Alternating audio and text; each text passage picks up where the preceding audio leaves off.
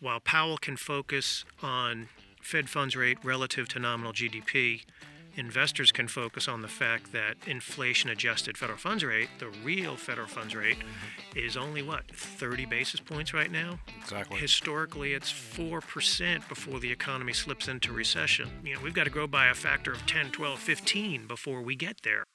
From LPL Financial, welcome to Market Signals. I'm John Lynch. And I'm Ryan Detrick. Hello, Ryan. Hey, John. How you doing? I'm pretty well, thanks. How are you? I'm doing good. Happy 2019 to you. Yes, to you and yours as well. Hope you had a good holiday. We did, and we you know, were obviously just talking before we started recording, but drove to Ohio, so about 500 miles, so called a thousand mile round trip with three kids, two dogs, and a wife. But we made it. Yeah, yeah. Well, we had our kids in town, and then uh, uh, very, very nice time. So, did not have to endure that though, thankfully. And uh, someday, when you approach my stage in life, you'll be able to enjoy that some part of the emptiness during during the holidays. Well, that'll be a change, is all I can say. Well, there wasn't too much to enjoy, right? It was a very, very difficult market during the time. Felt period, like we so worked it a lot. Yeah, it was hard, hard not to uh, check out completely, um, and we know that was very difficult for our investors, so and our listeners. So we want to make sure today, you know, in the follow up to our 2019 outlook, which was our last podcast, all that's happened since then.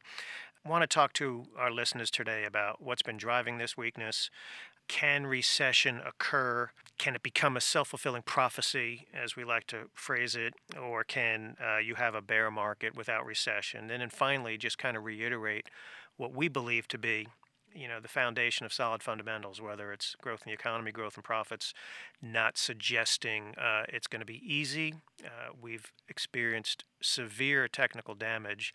You're more the technical analyst than i am but i'm the fundamentalist who when all when all hell breaks loose, I just look at the charts, and that's when I become a, a technical analyst. And uh, we clearly have severe technical damage. So it's going to take a while to repair that. When you see that jobs report that we just experienced, right, the market responded favorably to that. Positive comments apparently from Fed Chair Powell and in that most recent interview. So we'll, we'll, we'll see how all that goes. But clearly, what we need, want to emphasize today is what's been driving this.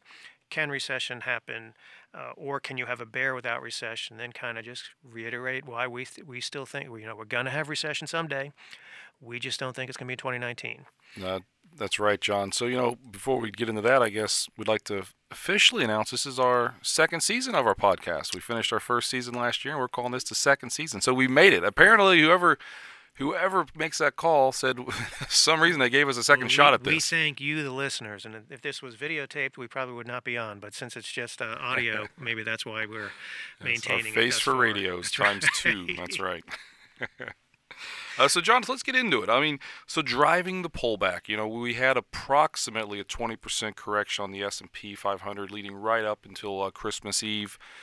Um, you know, I think intraday we hit 20%. We didn't get there. You know, is- it just kind of the same old drivers? You know, the Fed, the trade concerns, the economy. I mean, you know, what what has anything really changed from the last couple of months of us talking about the market volatility? Yeah, just what what's changed is that sentiment has plunged, and we want to make sure we're not splitting hairs, but it's important to make the distinction. Now, the Russell 2000 index of small cap stocks, the Nasdaq Composite, and a handful of S&P 500 sectors are in bear market. Um, the S&P intraday hit negative 20% on Christmas Eve, but closed down only 19.8%. So I say only just, I want our listeners to understand the close down 20% is key, right? Because that's when buy programs kick in and that's what the algorithms are written on. And, and that's what traditional analysis is based on a closing price down 20%. So we don't want to sugarcoat things. This is clearly a bear market environment. And what's been driving it uncertainty about oil, uncertainty about trade, uncertainty about the Fed. And the ironic thing is that the very same policy decisions that boosted sentiment in the fourth quarter of 17, clarity on the new tax law, clarity on government spending, clarity on reduced regulation, all those policy things came into question after the midterm election. You know, again, going back to the technical analysis of the markets, you know, the S&P had couple of corrections during the course of the year wages in february a near correction in, in march and april when tariffs first came out and then when the s&p broke its triple bottom which i think the number was what 2620 Around there. on the s&p Right. and uh, when we failed to hold that that was the foundational crack in the market technicals that you know brought us down to intraday maybe 2350 on the S&P 500 so when you had that it was a massive ferocious sell-off that uh, nothing appeared to stop it until Christmas Day or Christmas Eve when the market turned at the close. That's right. You know, just to put it in perspective, John, December was the for the S&P 500 was the worst month of the year. You go back in history, since 1950, that's never been the case, and it was the worst December since 1931. Um, usually December hangs tough, but you're right. There's these other factors that clearly were playing in there. If I may, for a second, uh, that was also the time when we released our 2019 market outlook. So we release it the worst week of the cycle, 10 year cycle, right. and in the worst month of the past 87 years. Other than that, our timing was excellent, don't you think? exactly. I'll just say yes. so, you know, let's maybe dive into the Fed a little bit. Like you said, I mean, they're a big part. It was, I believe, October 3rd when uh, Fed Chairman Powell made the comment at a, it wasn't necessarily a Fed meeting, but he was at a panel somewhere, I believe, and he said, um, we're a long way from neutral. And if you look back, that's really when a lot of this market volatility started. We had a Fed interest rate decision in December. It was the ninth hike of this cycle. Market didn't really like what they said because the Fed kind of gave the inkling maybe we're going to hike rates a little bit more than what the market participants wanted. Going to continue to roll off uh, $50 billion a month on the balance sheet. But all of a sudden now, John, on uh, this Friday, Jobs Friday, there was a quote that came out. Let me read it correctly. Uh, Fed Chairman Powell said, um, we will be patient. That's the part that really mattered. And markets really took off on that. So is the Fed kind of changing their tune here? Are they really saying the same thing they've been saying? What, what should we take of all you know, of this here? I think they've been saying what they've been saying. I don't know if the market's been hearing. And what I mean by that is, you know, we've talked in the past about, you know, Powell's not burdened with a PhD in economics, much like Paul Volcker, right? So he's not going to be married to the econometric models. Yet Powell recognizes that we are creating jobs and that wages are rising. And his mandate, f- first and foremost, is full employment and price stability. Uh, it's not market stability, it's not currency stability. He has to be mindful of the last two things, but the former two things are, are most important.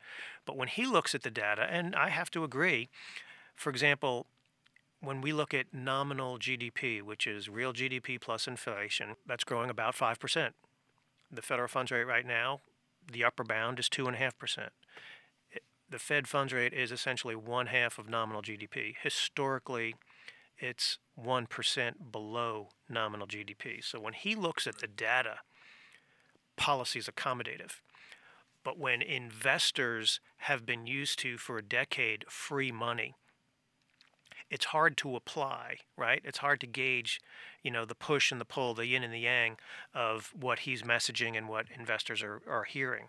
We also have to keep in mind that while Powell can focus on Fed funds rate relative to nominal GDP, investors can focus on the fact that inflation adjusted federal funds rate, the real federal funds rate, is only what 30 basis points right now. Exactly. Historically, it's four percent before the economy slips into recession. So we're you know, we've got to grow by a factor of 10, 12, 15 before we get there. So investors need to keep that in mind. And as, as Powell keeps messaging, I think the thing that really scares investors and what's different for Powell in a tightening cycle than all other Fed chairs and tightening cycles is that they also are allowing assets, maturing assets, to run off their balance sheet. So that is having an upward pressure on market interest rates. So um, I think he gets it. I'm not sure the market thinks he gets it. That he has to message yes two more times potentially in 19 fed funds futures are suggesting a cut in early 20 so there's not you know there's clearly you know markets and the fed are not in sync but what we believe is that they're going to be less aggressive than feared real federal funds rate adjusted for inflation, very accommodative interest rates. And when he makes comments like he did recently uh, about not being as threatening as people had feared, we think ultimately that's positive. Right. Now, John, one other thing that's happening out there the government is shut down. We're reaching almost two weeks now, at the time of this recording at least, that the U.S. government shut down. History would say government shutdowns, usually markets take it in stride but also they usually only last three to four days. This one's lasting longer. Now I know only about 75% of the go- 75% of the government is still working, uh, still functioning. It's funded.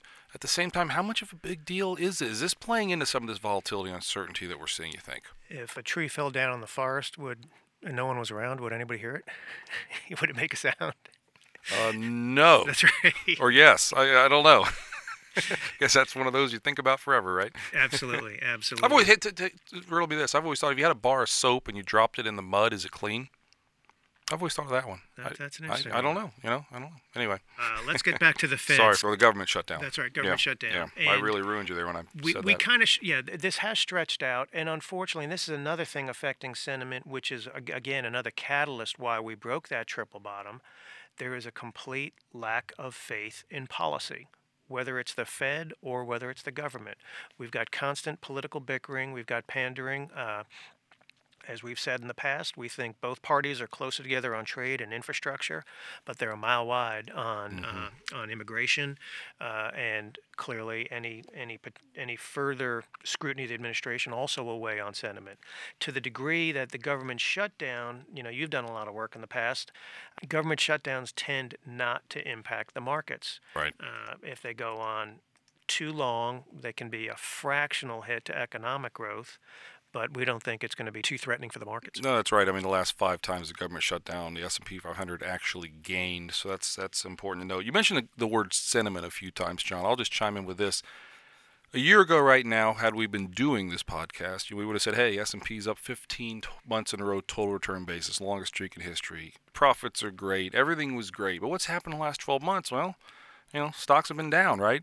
Now look at market sentiment now. Just according to some recent data from Lipper, almost 76 billion dollars with a B were pulled out of stock and ETF funds. That's the largest weekly, or I'm sorry, largest monthly outflows ever. Various sentiment polls showing some of the most bears we've seen since either 2011 or 2016. Put to call ratio, some of the highest levels we've ever seen in the equity in the options market. What I'm getting at is there's a lot of reasons to be bearish, a lot of scary reasons to be bearish. A year ago, everything was great. So if you want to buy low expectations with any good news, you know, it's tough to do right here, but really there could be opportunity if we don't fall into a recession in 2019. Well, that's the that's the big deal, right? Because whether it's the Fed, whether it's trade or oil, we've talked about oil being more of a supply issue than a demand issue. We don't think it's a sign of slowing global growth. Trade, we want to see progress.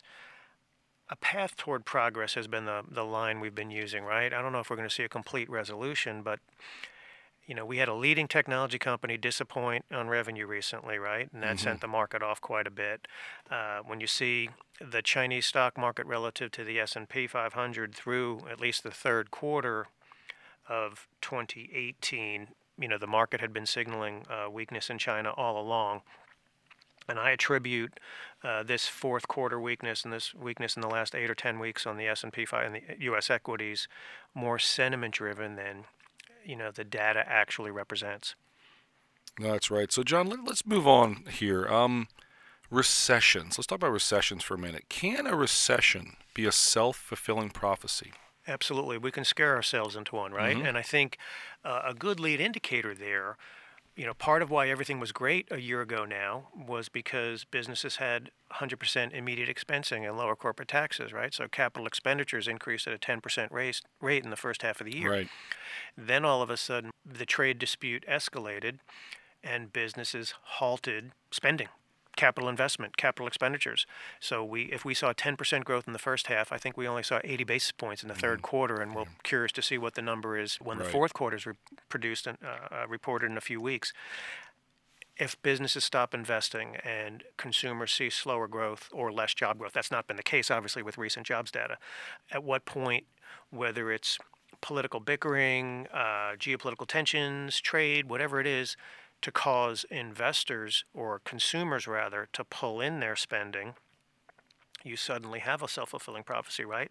If businesses aren't investing, if consumers aren't spending, then suddenly, you know, you can believe yourself into believe yourselves into one. You know, I think about uh, the old Seinfeld episode when George said, uh, "If you believe it, it's not a lie." Right? if you can, if right. you're convinced it's a recession, it can ultimately become a recession. However, when you look at the foundation of services, even our, with our recent manufacturing data disappointment, it was just a handful of months ago, less than a handful of months ago, where we are at a 14-year high in manufacturing. Mhm, right. So uh, service is still near an all-time high or a cycle high. When you look at job growth, like we saw recently, when you look at wage growth, when you look at profit growth, profits are a great lead indicator for growth. So you can have a self-fulfilling prophecy recession. We don't believe that's the case. In fact, we believe that it's more likely you'll have a bear market without recession. Right, and those are those are possible. Just uh, this week or the last couple weeks, Johnny, we've taken a look at that. You go back 40 years. We saw there actually were four times we had bear markets uh, without a recession, and three of those times stocks dropped right about 20%. You had in 2011, you had about a 19% correction, 20% intraday. 1998, another about 20% correction. 34% correction in 87 mm-hmm. without a recession. Then 1978 without a recession was around 20% again. So you think about that. That's three times went down about 20% without a recession. And we just went down about 20%. Now 87 is one a little different, but obviously 87 we think is a much different scenario where stocks are up almost 500% from the 82 lows, up 40% for the year. In August, the rubber band was stretched. It made sense that maybe that could snap back a little bit more. But what do you think? I mean, could we be near the lower end of this if we don't go into a recession? Well, let's take some poetic license and look at 11 and 15, Mm-hmm. Yep. right? Where we were near bears, but we didn't quite slip in a recession. You add those in also, those, those were 17, 18, 19% pullback. So um, you can have a bear without recession. And, you know, maybe that's what we need. Right. You know, uh, with, with the recent jobs data, though, and the recent Powell comment, who knows, maybe we won't get there. But before the jobs data and before the Powell comments recently, I was of the mindset, well, let's let's maybe this is what we need, right? Because the Russell's already there, the Nasdaq's already there, too many too many S and P sectors of are there. half of all S&P 500 stocks, Stocks as down. of Christmas Eve We're we're, we're 12%, officially in a bear market as well. So Maybe you need that Mm-hmm. kind of washout, right? Because whether it's computer program buying, whether it's the algorithms, whether it's just investors saying, okay, well, multiples are so attractive now, we've got record profits growing at historically average rates, yet we're discounting those profits at interest rates less than half their historical averages. That can be a buying opportunity. Right, no, that's true. John, looks like we've got about three or four more minutes here, so maybe let's wrap it up like this. In our 2019 outlook, we titled it Fundamental. Focusing on the fundamentals, what really drive long term stock gains, again, are the fundamentals. Now, we had two just recently. The ISM manufacturing data, you just mentioned that. That came out last Thursday. Largest monthly drop since October of 2008, down, but it's still at 54. Bottom line is above 54, above 50 shows expansion. Just had a big drop. It was up over 60 back in September, the 14-year cycle high. Then fast forward to the jobs number that we just saw, up over 300,000 jobs created. It be expected to be about 180,000, the largest monthly beat we've seen since 2009. So one thing saying, hey, stuff's good. Others saying maybe not so good. What's your take on the fundamentals here, John? Well, it's interesting. You know, we did have that five point drop. We've only had two instances where in the last hundred years that were worse. So mm-hmm. that's how significant that five point drop was. Right. But that very same day, last Thursday, when that number came out, we also saw a private employment report data that was a blowout. which everyone ignored. Everyone ignored, right? The mm-hmm. market was down two and a half or three percent last mm-hmm. Thursday. Yep. And then last Friday, when the jobs data came out and Powell's comments came out, you know, there's a a distinction investors always have to make between hard and soft data. Hard data can be lagging, like jobs, like manufacturing. yes. But manufacturing is also kind of like a, a survey. Let's see what the mm-hmm. industrial production number states, which is more hard output, if you will. So it's always the hard and soft data, you know, the, the consumer confidence, CEO confidence, you know, Bennett cycle highs. Does it come down from 10 year highs or 17 year highs in the case of consumer confidence? Things are slowing, but they're still growing. And that's a primary message we're getting out to our investors. No, great point. So the ISM manufacturing number, John, came in at 54.1. Mm-hmm. I thought this was really interesting. If you look at that, that actually equates to a real GDP of 3.4%. Not saying it's spectacular, but 54 manufacturing is still good. But again, it is the concern it's slowing. And a lot of the other parts of the globe are definitely well off their highs, and some are actually breaking that 50 level, showing potentially, um, you know, definitely slowing around the globe. Yeah, I'm glad you mentioned that because that's something our listeners need to pay attention to, and I think all investors need to make the distinction. You know, you and I can pontificate all we want and say, but the data's good. Good doesn't matter anymore. Mm-hmm. Is it better or is it worse? And when you have um, technical damage like we've experienced, when you've seen investor sentiment crumble, good or bad doesn't matter better or worse matters. And I think that's something investors need to keep in mind. So you and I can say, yeah, 3.4% GDP yeah. is consistent with uh, ISM manufacturing at 54.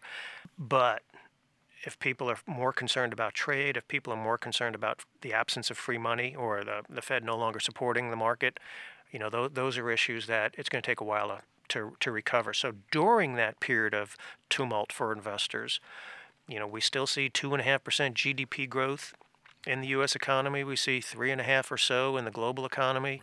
Right. Uh, we get paid to worry, and we are not stressed over the inflation level because wage growth is still 120, 150 basis points below historical averages, whereby Fed officials would get scared.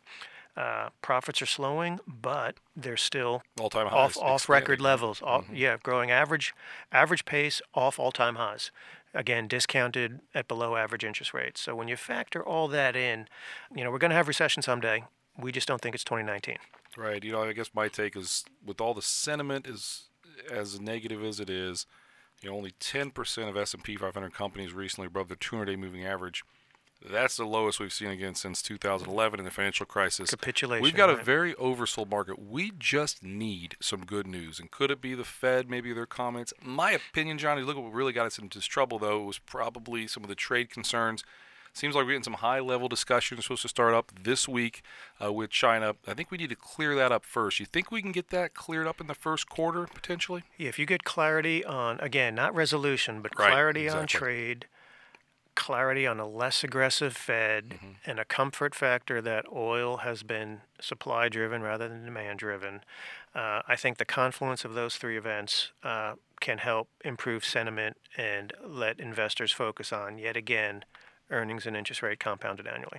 Oh, that sounds good, John. Well, John, I think we officially are reaching the finish line for our very first podcast, uh, first episode of our second season of LPL Market Signals. I had fun today and look forward to the next one. Thanks, Ryan. Always a pleasure to be on with you, and thank you to all our listeners. Want to wish you a happy and healthy 2019, and keep listening. We'll provide you with as much insight as possible on these financial markets. All the best, and we'll talk to you soon. Well, that's it for this episode. Join us next week when we'll continue to analyze and discuss market signals.